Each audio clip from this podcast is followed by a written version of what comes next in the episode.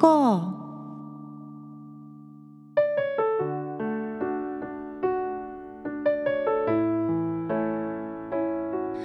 皆さんこんにちは、アンニョンセヨ、フーカです。さて今回はですね、韓国ドラマ制作現場の話をテーマにトークをお送りして、最後に今週紹介するドラマ冬のそなたの概要をお話しする回にしようと思います。まず韓国ドラマって一つのドラマが長い印象ってありませんか？日本のドラマはだいたい週いっかいいちじかんの放送でさんかげつクール、じゅうわぐらいのことが多いですかね。一方の韓国ドラマはじゅうろくわからにじゅうわくらいあって、だからね、こう見るのに時間がかかってしまってドラマ沼にはまってしまうんですが、でも韓国ドラマは実はね、週ににかいずつ放送されているんですよ。月火ドラマとか水木ドラマみたいな感じで、週ににほん放送されるのが一般的なので、実は期間としては日本と同じで、まあ、はっしゅうからじゅっしゅうで終わるということなんですね。しかもこのにじゅうわ程度のドラマっていうのはミニシリーズと呼ばれているそうで、もっと長いドラマもあるんですね。全ごじゅうわ前後のものもあります。例えば宮廷女官チャングムの誓いってね、このチャングムなんて呼ばれて日本でも大ヒットしましたけれども、このドラマは全ごじゅうさんわごじゅうよんわだったかな、ね、全ごじゅうわ前後のものに当たるということですね。そして今月のテーマにしているにせんねんだい初頭の韓国ドラマの現場はね、超絶に過酷だったという話を聞いたことがあります。今もですね、ドラマの現場っていうのは映画に比べると大変っていうのは言われていて、もう休みなく撮影されているそうなんですけれども、このにじゅうねんくらい前というのはね、さらにひどくて、もう徹夜続きで放送日直前まで撮影してるっていうのがもうね、常識というか当たり前だったそうなんですね。過去にクオンサウンさんという俳優のインタビュー記事を読んだ時に、夜じゅうじから放送するドラマをその日のくじ台まで撮ってたっていう話を読んだことがあります。なのでもう前半の放送が始まってる間に、もう後半の編集をもうガーってやって、もう本当に時間ギリギリでリリースするっていうような形で作られていたそうなんですね。で、なんでこんなことになってたかというと、この当時はですね、ネットの掲示板にドラマのスレッドっていうのが立って、そこにね、視聴者の感想とか意見がたくさん書き込まれてたそうなんですよ。そして制作サイドもそれを参考にして、こう脚本をね、臨機応変に変えていたりしたそうなんですね。だから視聴者の意見で、こう亡くなる予定だった登場人物が回復したりとか、あの先週お送りした美しき日々とかね、まさにあのこういう展開がありましたけど、あとはこう人気があるからね、もうちょっとこのシーン詳しくやろうかとかでね、チャングムの誓いとかはそれで放送回数が伸びたりということがね、よくあったそうです。なので脚本が最後までできてない状態からもう撮影が始まっちゃうんですね。そして台本は直前に俳優さんに渡されるなんてこともよくあって、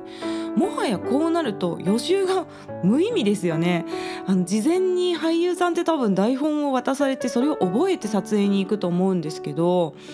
もう実際に行ったら今日これでやるからって言って台本の内容が変わってると、やっぱりもうこれは即暗記できるスキルっていうのが必要で、もう俳優さんたちが持っている対応力っていうのもね、それだけすごいっていうことなんですよね。ただやっぱそれだけ超タイトスケジュールでやっていたので、ちょっとね、若干の放送事故があったりするんですよ、この昔の韓国ドラマっていうのは。まあ、外のシーンを歩いてて、そこから室内に入ったら出演者の衣装が変わっちゃってたとかですね。あとはシーンがつながらないぐらいこう顔がむくんでたりとか、いやこのシーン撮った時ちょっと具合悪かったんかな、大丈夫だなんかなとかね、ちょっと心配になっちゃうようなこともあったりして、まあそれも含めてね、これがこう韓国ドラマだな、その文化だなと思って楽しんでいたんですけどね。でも最近はこうドラマの現場の労働環境をね、改善しようという動きも実は出てきて、このにせんじゅうろくねんの太陽の末裔というドラマ以降ですね、事前に脚本が出来上がった状態で撮影を始めるっていうドラマも実は増えてきているようです。これ働き方改革の一環なんですかね。確かにこの放送事故を減らせるっていうこともありますし、現場スタッフにも余裕ができるんでいい方向だと私は思うんですけどね。でもやっぱりこの事前制作というのを始めてから一時的にドラマの視聴率が全国的に下がってしまうっていう時期があったようです。やはり韓国の視聴者としてはこう掲示板の書き込みとかを通して自分たちが作品に間接的に参加できるってことがドラマの楽しみの一つだったのかもしれないですよね。で、ドラマによっては事前に今半分だけ脚本を書いておくっていうパターンもねあるようです。後からちょっと変えれる余地も残しておくっていうようなことですね。しかしですね、こういったジレンマを乗り越えて大ヒットしたのが実はにせんにじゅうねんに放送された賢い医師生活というドラマなんですよね。このにがつの最初の回でもレモンさんからお便りをいただいて賢い医師生活少し触れたんですけれども、この賢い医師生活というドラマは事前に脚本を用意した上にプロデューサーの英断でですね、なんとお約束の週にかい放送をやめて週いっかいだけの放送にしたそうなんですよ。まあ、日本とかアメリカとかのドラマと同じ形式にしたということですね。それでもなお大ヒットを記録したということでね、そういう部分でもこのドラマは話題になっています。やっぱりドラマのストーリーの部分がこう事前に計画的に撮影されていたからこそ俳優陣のねバンド演奏シーンとかが実現できたんだろうなと思いますね。チョジョンソクさんなんかは音楽経験のある俳優陣ですけれども、皆さんが音楽経験あったとしてもやっぱりあれだけ毎週曲を覚えて演奏するっていうにはやっぱり練習時間も必要ですからね。そんなわけで韓国ドラマの制作現場も新しい時代に入りつつある感じがしますよね。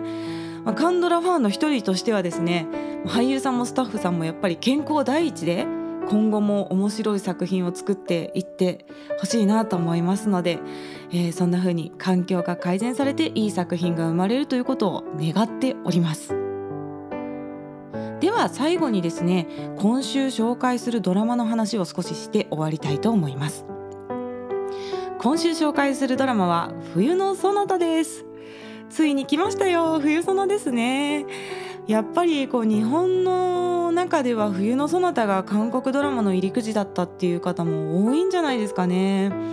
私自身もやっぱり冬のソナタっていうのは非常にあの感動してね、思い入れも深い作品でございます。さて韓国での放送はにせんにねんですね。えー、韓国語での現代はキョルヨンガと言います。キョルは冬、ヨンガは漢字だと恋歌と書きますね。恋の歌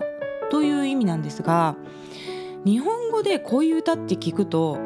あの八代亜紀さんの歌に恋歌っていう歌がありましたよね。このだから演歌の題名みたいなニュアンス、あとはうん恋したって読んだ短歌とかね、そういう感じが連想されるような気がするんですね。で、まあ、こういう歌だからラブソングとするにもちょっとねうんニュアンスが異なるなということで、これは韓国から輸出されるときに恋歌からソナタというのに変更されたという経緯があります。私はねこれめっちゃいい題名だと思いますね。邦題がね冬のソナタっていうのがやっぱりヨン様のビジュアルからも恋歌っていうよりソナタっていう響きがね日本人としてはすごいしっくりくると思います。で、冬のソナタは結構世界各国で放送されているんですけれども、中国語題名は冬季恋歌と漢字で書きます。冬の恋歌っていう意味ですね。そのまま現代のままを漢字にしていると。で、英語題名は実はウィンターソナタというんですね。つまり日本語の題名は英語寄りなんですよ。これアジア圏で、まあ、中国と同じように漢字を使う文化が日本にもあるのに、なんか語感は英語題名寄りっていうのがこれ結構面白いですよね。で、日本では冬のソナタのこと冬ソナと呼ばれていましたが、この冬ソナという言葉がにせんよねんの流行語大賞トップじゅうに選ばれたという本当に社会現象になったドラマでございました。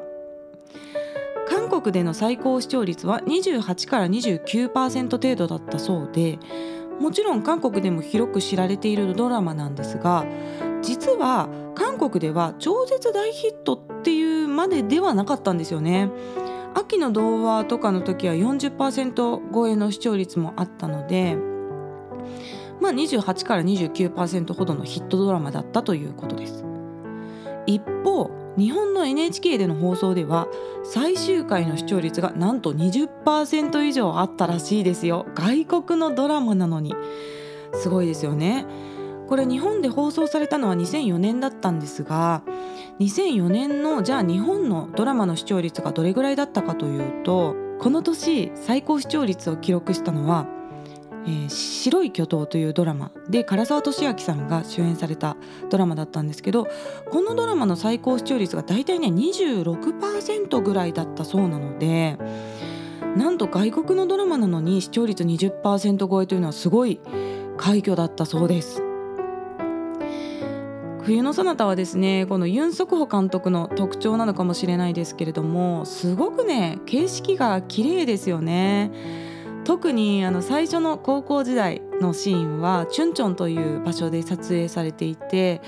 自然が多くて本当に優しい時間が流れてる感じがすごく好きでしたね。木の間を自転車でこう、ね、あの抜けていくシーンとか、あと雪が降った後に、ね、雪を掛け合って遊んでるシーンとか、うーんエモい、ね、風景でしたよね。